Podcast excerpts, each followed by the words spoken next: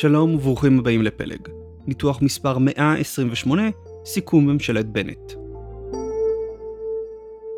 לפני שנה וקצת פרסמתי ניתוח בשם זהירות מוקשים, שמנסה להעריך מה המוקשים שעומדים לפתחה של הממשלה ה-36, ואיך כדאי לממשלה לא לדרוך עליהם. עברה השנה, נפתלי בנט כבר אינו ראש ממשלה, ואנחנו נמצאים בעוד מערכת בחירות. כשאני בא לכתוב עכשיו איך עמדה הממשלה תחת בנט בדריכה על המוקשים ומה המוקשים שמחכים לממשלה תחת יאיר לפיד, אני עצמי מרגיש טיפה כאילו אני עומד לדרוך על מוקש. למה? אני בטוח שלרוב המנויים של פלג יש עמדה פוליטית כזו או אחרת בנוגע לבחירות בארץ. לצערי רבים מאיתנו חשופים לא לניתוחים ודיווחים של המציאות, אלא לפרשנויות פוליטיות שנובעות בעיקר מהעמדה של הפרשן כלפי מושא הפירוש שלו. וכמובן שיש לזה ביקוש, זה רק אנושי לרצות ולחפש מידע שמוכיח את מה שאנחנו כבר חושבים על מדינה כזו או אחרת, ממשלה כזו או אחרת, או פוליטיקאי כזה או אחר. אני משתדל שהניתוחים של פלג יהיו עד כמה שאפשר מעל השיח הפוליטי. אני משתדל לתת עובדות, משתדל לשים בצד הטיות שלי ומשתדל להדגיש מתי מה שאני אומר הוא תצפית של המציאות, ומתי מה שאני אומר הוא פרשנות שלי של המציאות, הערכה שלי. אני משתדל גם להימנע משפה שיפוטית מוסרית. אני לא מרבה להגיד מי טוב כאן ומי רע, כי אני לא חושב שזה התפקיד שלי. אתם משלמים לי בשביל ניתוח, לא בשביל העמדות האישיות שלי.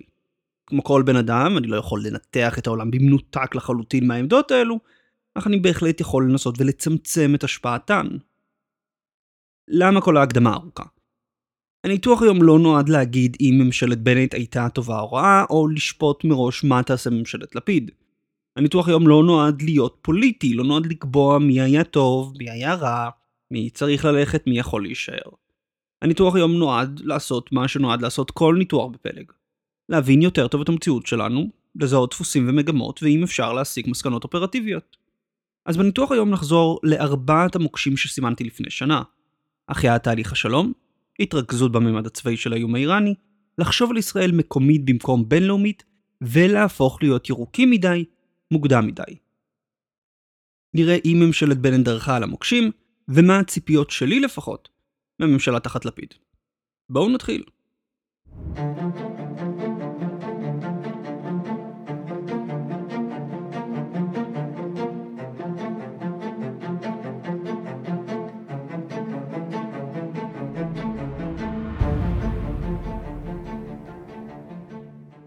ביוני 2021 זיהיתי ארבעה מוקשים שעומדים לפתחה של ממשלת בנט ושכדאי לה לממשלה לא לדרוך עליהם. המוקש הראשון היה מוקש החייאת תהליך השלום. הקואליציה של ממשלת בנט הייתה לא שגרתית. הקואליציה שמאחורי הממשלה ה-36 היא עדיין לא שגרתית. מצד אחד, מפלגות ימין, כמו ימינה ותקווה חדשה, מצד שני, מפלגות שמאל כמו מרץ והעבודה, ונוסף לכך, תמיכה מצד המפלגה הערבית רע"מ. הייתה תחושה, וזה נראה הגיוני בזמנו, שהקואליציה החדשה תנסה להחיות את תהליך השלום. שהיא תחזור לנהל משא ומתן להקמת מדינה פלסטינית ותנסה דרך מגעים ישירים עם הרשות להביא לפתרון קבוע של הסכסוך הישראלי-פלסטיני. ומשום כך הגדרתי זאת כמוקש. למה מוקש? תהליך השלום הוא ניסיון להנדס שלום בין הפלסטינים והישראלים בצורה של מלמעלה למטה, top down. הוא מנסה להביא להסכם קבוע בין שתי אוכלוסיות שעדיין לא חיות זו לצד זו בשלום. הראינו בניתוח אחר, ניתוח מספר 15, שכנראה לא משנה מה יהיה ההסכם העתידי, כל מדינה פלסטינית תתקיים בתלות כלכלית בישראל, וישראל תחיה בחשש ביטחוני תמידי מול אותה מדינה פלסטינית, עקב הימצאותה של זו בשטחים אסטרטגיים. הפלסטינים והישראלים נדונו, עקב הגיאוגרפיה, לחיות זה עם זה, זה לא אומר אבל שכדאי או אפשר למצוא פתרון top down איך יראו היחסים העתידיים. תהליך השלום הוא גם מוקש ברמה האסטרטגית, משום שהוא לוקח מישראל את מרחב הפעולה ואת היוזמה שלה. תהליך השלום תולה את היחסים במרחב הערבי בהסכם שלום עם הפלסטינים, והסכם שלום עם הפלסטינים תלוי גם בישראל וגם בפלסטינים. התלות הזו הביאה בשנים עברו את הקהילה הבינלאומית למקד את מאמציה בתהליך השלום כמפתח לשלום אזורי במזרח התיכון, תוך הבאת לחץ בינלאומי משמעותי על ישראל. מדוע שישראל תרצה להחיות את התהליך אם הוא מגביל אותה וחושף אותה ללחץ בינלאומי? מצד שני, ציינתי אז, שאפשר לטעון ובצדק שללא תזוזה כלשהי מול הפלסטינים, ספק אם תהיה תזוזה גם מול העולם הערבי. ממשל טראמפ הצליח להביא ארבע מדינות ערביות לחתום איתנו על הסכמים על ידי תמריצים, מתנות מהממשל. ספק אם ממשל ביידן יהיה מוכן כמוהו להציע תמריצים כאלו תוך שהוא מזיז הצידה את הסוגיה הפלסטינית. לממשל יהיה קשה לקדם נורמליזציה בלי תנועה כלשהי בזירה הפלסטינית, ולמדינות ערב יהיה קשה לנוע לעברנו בלי תזוזה כלשהי בזירה הפלסטינית. משום כך, הצעתי במקום, שבמקום להחיות את תהליך השלום ננסה דרך פעולה אחרת. במקום תהליך שלום במתכונת של משא ומתן מדיני לשתי מדינות, לשני עמים, ננסה קודם כל שלום בין אנשים בכל האזור, ורק לאחר מכן הסכם שלום בין ישראל והפלסטינים. כי הרי מדוע שהפלסטינים ישיתו ידם לשלום כשהאזור מחרים אותנו? ואיך אנחנו הפלסטינים נוכל לעבוד ביחד, לחיות ביחד, כשאנחנו מוחרמים באזור? כל עוד יש חרם ערבי, הפלסטינים יתפתו לשמר אותו, ובכך הופכים את עצמם לגשר בינינו לבין העולם הערבי. אם נסיר את החרם, אם כולנו נוכל לעבוד יחד, כל האזור, נוכל לקדם שלום בין אנשים, שיביא גם לשלום בין מדינות. אז מה היה לנו בפועל? תהליך השלום לא הוכיע. היו מגעים בין הממשלה והרשות, לדוגמה בין שר הביטחון גנץ ויושב ראש הרשות. הממשלה ביצעה מספר הקלות וצעדים לשפר את חיי הפלסטינים גם בעזה וגם ביהודה ושומרון, לדוגמה הגדלת מספר אשרות העבודה לפלסטינים בעזה כחלק מההקלות לרצועה. האם זה ישנה תחת לפיד? לפיד שוחח עם אבו מאזן בתחילת יולי לפני ביקור ביידן. זו הייתה השיחה הראשונה בין ראש ממשלה ישראלי ויושב ראש הרשות מזה חמש שנים. אולי לפיד רוצה לנצל את הכהונה שלו כראש ממשלה כדי להתניע מחדש את תהליך השלום, ולהגיע להסכם שיירשם כהישג דיפלומטי שלו, גם אם הסיכוי לכך הוא נמוך מאוד. אולם, גם אם נניח וירושלים תרצה להחיות את התהליך, האם לאמריקנים יהיה קשב לכך? בכל תהליך שלום, בכל תהליך השלום, האמריקנים היו מתווך חשוב ולעיתים שחקן פעיל ממש במגעים בין ירושלים ורמאללה. האמריקנים לעיתים דחפו את אחד הצדדים אם באמצעות הבטחת גזרים או איום במקלות. האם לממשל ביידן יש עכשיו את הקשב או האנרגיה לשמש מתווך בתהליך שנכשל בכל סבב קודם שלו? עם סין, עם רוסיה ואוקראינה, עם האינפלציה בבית ועם סימן שאלה גדול אם המפלגה הדמוקרטית בכלל תאפשר לביידן לרוץ לכהונה שנייה, סביר שהבית הלבן לא יהיה מעוניין להתערב בתהליך. וללא גב וקשב אמריקני, התהליך כנראה לא יחודש.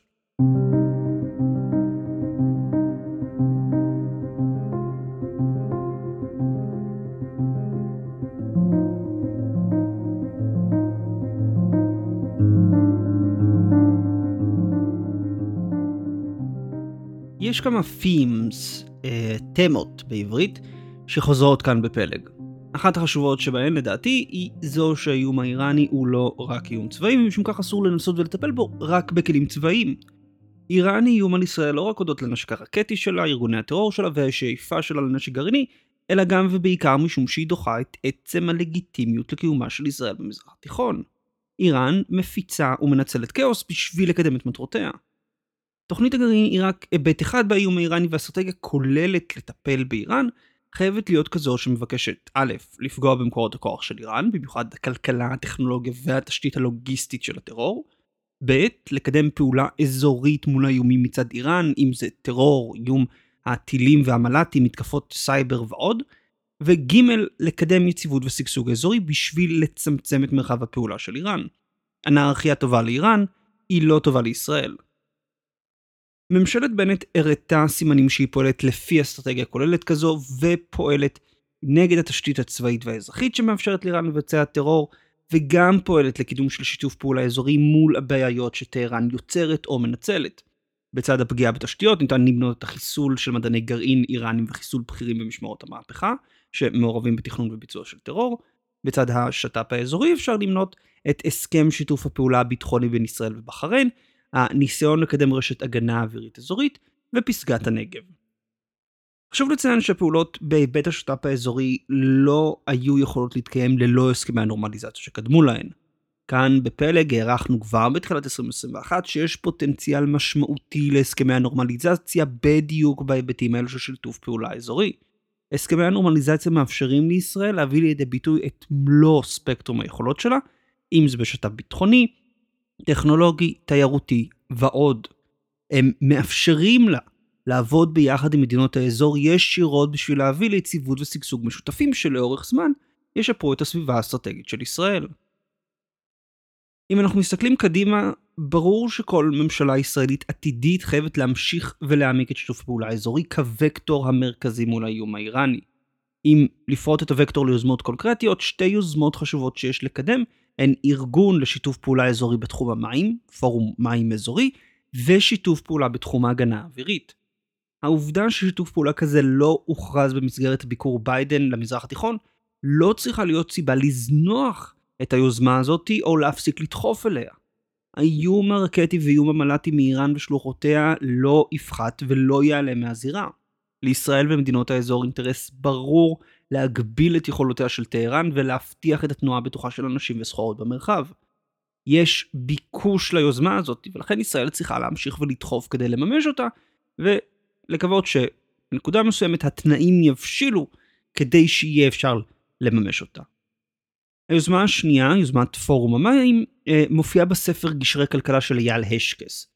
השקס מזהה, נכון, שאחד האתגרים הגדולים של האזור ואחד האיומים הכי משמעותיים עליו הוא המחסור במים. המחסור במים פוגע בכלכלת המדינות באזור ומערער אותן חברתית. לאור המגמה ארוכת הטווח של שינוי האקלים, לישראל יש אינטרס ברור להקים פורום אזורי שיטפל בבעיות המים. שייתן למדינות הנזקקות אה, טכנולוגיה אה, ויכולות להתמודד עם בעיות המים, ולעזור לכל האזור להתמודד עם האתגר המשמעותי הזה כדי להבטיח את היציבות ארוכת הטווח של המזרח התיכון, ובכך להבטיח את היציבות ארוכת הטווח של הסביבה האסטרטגית של ישראל. ביחד, שתי היוזמות האלו, פורום המים האזורי והשיתוף פעולה בהגנה אווירית, יכולים לעזור לנו לאורך זמן לשפר את הסביבה האסטרטגית שלנו, ולהצר את צעדיה של טהרן.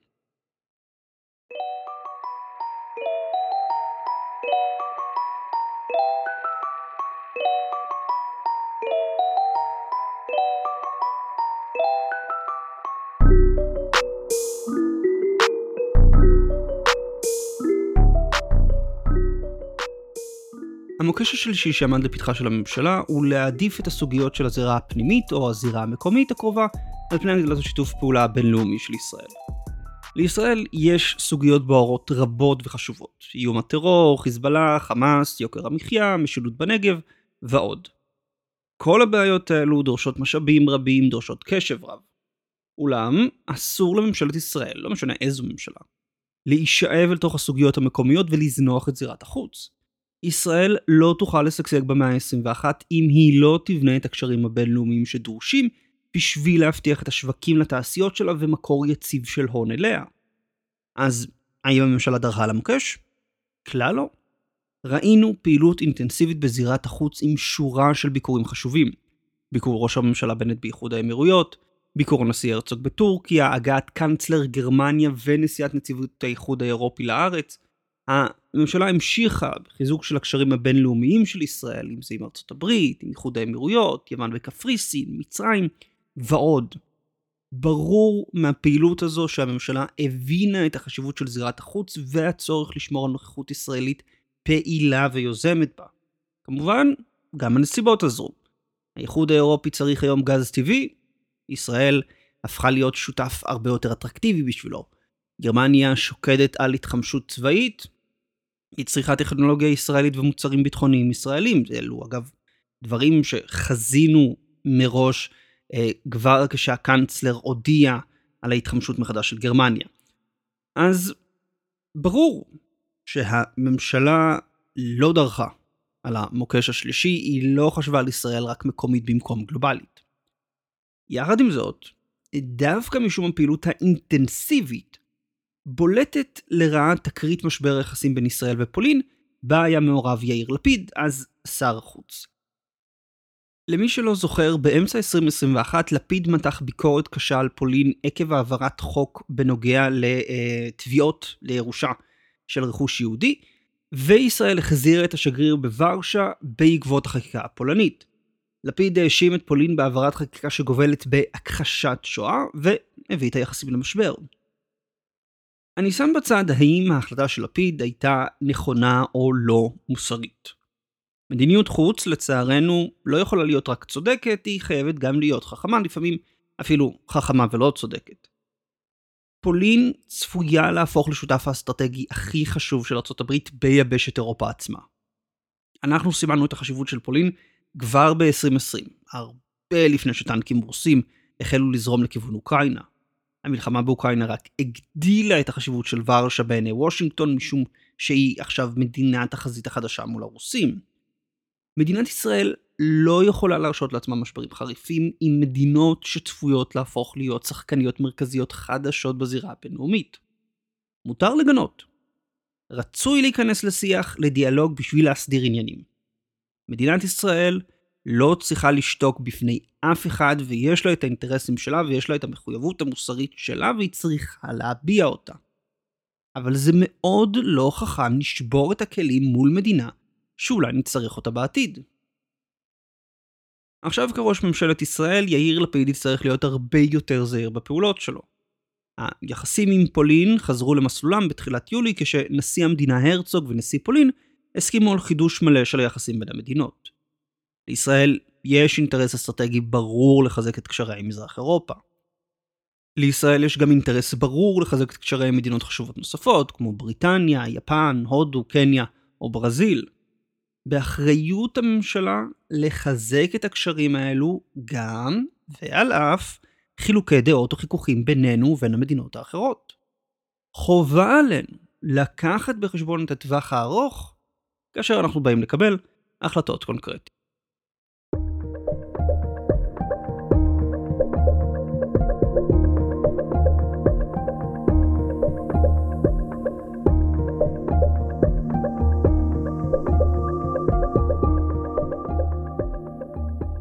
עם הקמת הממשלה, שרת הסביבה תמר זנדברג הקפיאה את הסכם הנפט בין קצא"א ואיחוד האמירויות.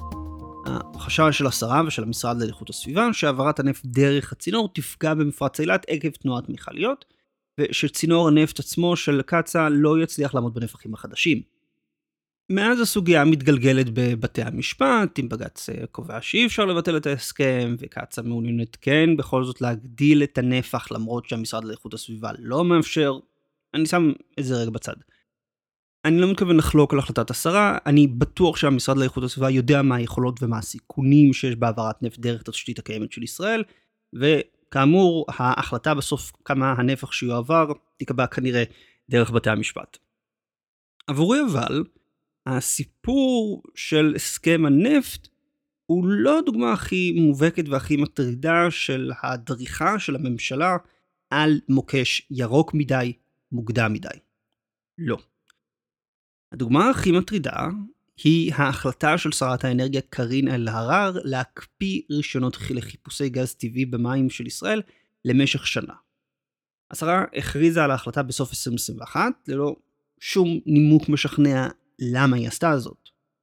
זה לא שהיא לא נתנה נימוקים, הם פשוט לא היו ברורים. הנימוקים שהשרה אלהרר נתנה היה משהו בסגנון שהמשרד צריך לרכז קשב ומשאבים לאנרגיות מתחדשות, ש-2022 תהיה שנת האנרגיות המתחדשות, וגם ככה הקפאה של שנה לא תשנה הרבה, ולישראל יש את כל הגז הטבעי שהיא צריכה, ולכן אין סיבה לעשות עכשיו, כאילו אין, אין משהו שבוער אה, לתת רישיון דווקא השנה. את הביקורת שלי על נימוקים של אלהרר פרסמתי מספר פעמים בפורומים אחרים, ואני לא רואה טעם לחזור עליהם פה. אני לא רואה טעם לחזור עליהם פה מפני שהשרה ביטלה את ההחלטה, לאור מצוקת האנרגיה של האיחוד האירופי. לא רק שהקפאת הראשוניות בוטלה, השרה גם חתמה על הסכם להגדלת הייצוא של גז טבעי ישראלי לאירופה דרך מצרים. ההחלטה של השרה אלהרר הייתה בבירור דריכה על מוקש ירוק מדי, מוקדם מדי. עכשיו, רק כדי להבהיר, המעבר לאנרגיות מתחדשות חשוב בשביל המאבק בשינוי האקלים, חשוב בשביל להקטין את התלות ארוכת הטווח של המשק הישראלי בדלקים מאובנים, וחשוב בשביל לתמוך בחברות ישראליות בתחום של טכנולוגיות ירוקות. יחד עם זאת, אם המעבר לא ייעשה תוך לקיחה בחשבון של הסיכונים שלו, תוך לקיחה בחשבון של היתרונות הגלומים במאגרי הגז הטבעי של ישראל, אנחנו עלולים לפגוע בעצמנו. היום מאגרי הגז הטבעי של ישראל מציעים לה שני יתרונות אסטרטגיים חשובים. ראשית, המשק נהנה מאספקה רציפה, יציבה וזולה של חשמל. נכון, מחיר החשמל עלה לאחרונה עקב עלייה במחיר הפחם, אך אנחנו במצב פי כמה יותר טוב מזה שיש באירופה. הצמיחה ארוכת הטווח של המשק הישראלי במידה רבה תישען על האספקה היציבה הזאת של אנרגיה. שנית, ישראל יכולה וצריכה לייצא חלק מהגז הטבעי בשביל להרוויח הון במטבע זר והון דיפלומטי בזירה הבינלאומית. ישראל כבר קוצרת את פירות ייצוא הגז הטבעי. האיחוד האירופי הודיע שיחדש את פורמט הפגישות בין שרי החוץ של האיחוד ושל ישראל, פורמט שהוקפא ב-2012. בנוסף, ייצוא הגז הטבעי גם נותן בסיס להגדלה ושהעמקת הקשרים הכלכליים בין ישראל ומצרים, ובעתיד הייצוא יכול להיות גם בסיס להגדלת הקשרים עם מזרח אירופה ואולי גם עם מזרח אסיה. מאגרי הגז הטבעי של ישראל חשובים לה אסטרטגית, ואנחנו צריכים להיות מעוניינים להמשיך ולאפשר את החיפוש הרציף של עוד מאגרים. אולי לא נמצא עוד מאגר גדול כמו לוויתן, בסדר. אבל ככל שאנחנו מוצאים יותר מאגרים, ככה אנחנו גם מעלים את האטרקטיביות של הקמת תשתיות פה בארץ של ייצוא של הגז, אם זה uh, צינור האיסטמד, אם זה מסוף להנזלה של גז טבעי בשביל ייצוא שלו במקום לעבור דרך מצרים. וכמובן אנחנו מוסיפים עוד שנים שהמשק יכול לדעת שיש לו של אספקה יציבה של אנרגיה.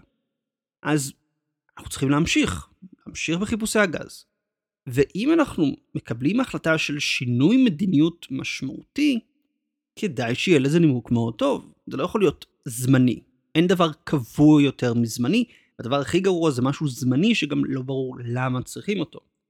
אז הדריכה על מוקש ירוק מדי, מוקדם מדי, הייתה ברורה, ולמזלנו, בגלל הנסיבות, לא יצרה יותר מדי נזק. הממשלה החדשה צריכה לקחת את זה בחשבון. תכנון משק האנרגיה הוא משהו ארוך טווח שדורש חשיבה אסטרטגית, ללא נקודות ושינויים טקטיים. ואגב, זה לא אומר שצריך, תוך הדגש של הגז, להזניח את הנושא של אנרגיות מתחדשות. יש בהחלט מקומות רבים שישראל יכולה לעשות שיתופי פעולה בתחום של אנרגיות מתחדשות. היא יכולה לשתף פעולה עם uh, מצרים, בתחום של אנרגיה סולארית, עם מצרים וירדן. היא יכולה דרך ערוצים לא רשמיים לחפש לשתף פעולה עם ערב הסעודית ואיחוד האמירויות וקטאר בתחומים של uh, כלכלת מימן. יש בהחלט תחומים uh, ווקטורים שישראל יכולה לקדם בתחום, בנושא של אנרגיות מתחדשות, ולא צריך לזנוח אותם. כל מה שאני אומר זה שבמעבר לאנרגיות מתחדשות אסור לנו להתעלם או לא לשקוד על פיתוח של סקטור הגז הטבעי במדינת ישראל.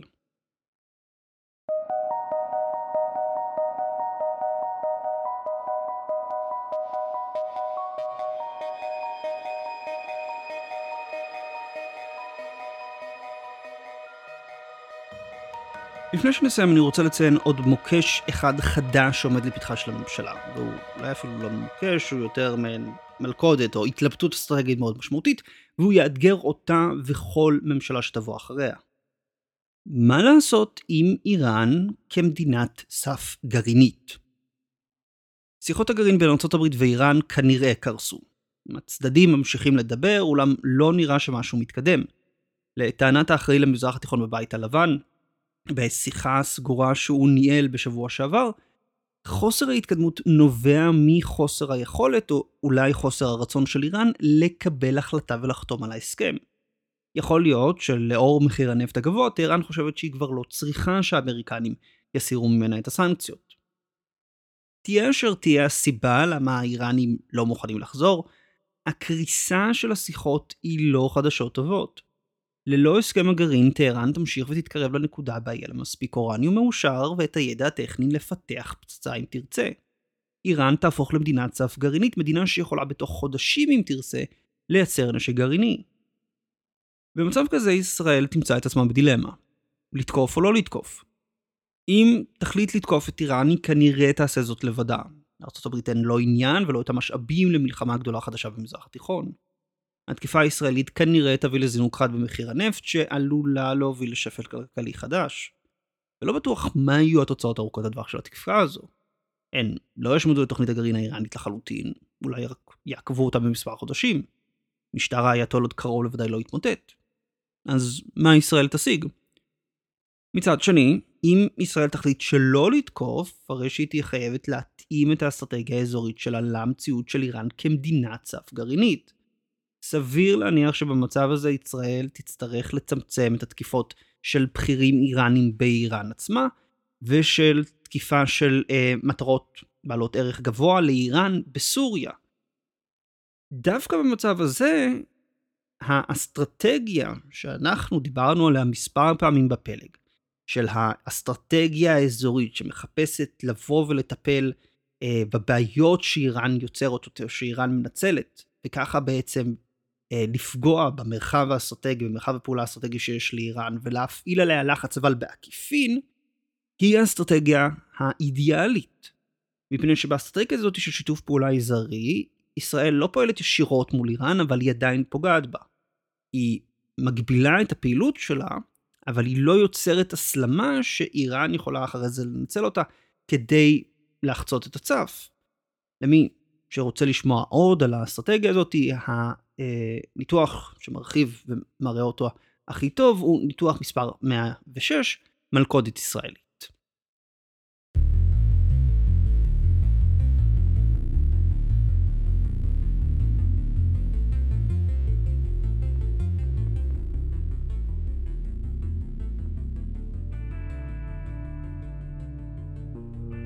לפתחה של ממשלת ישראל ה-36 עמדו ארבעה מוקשים.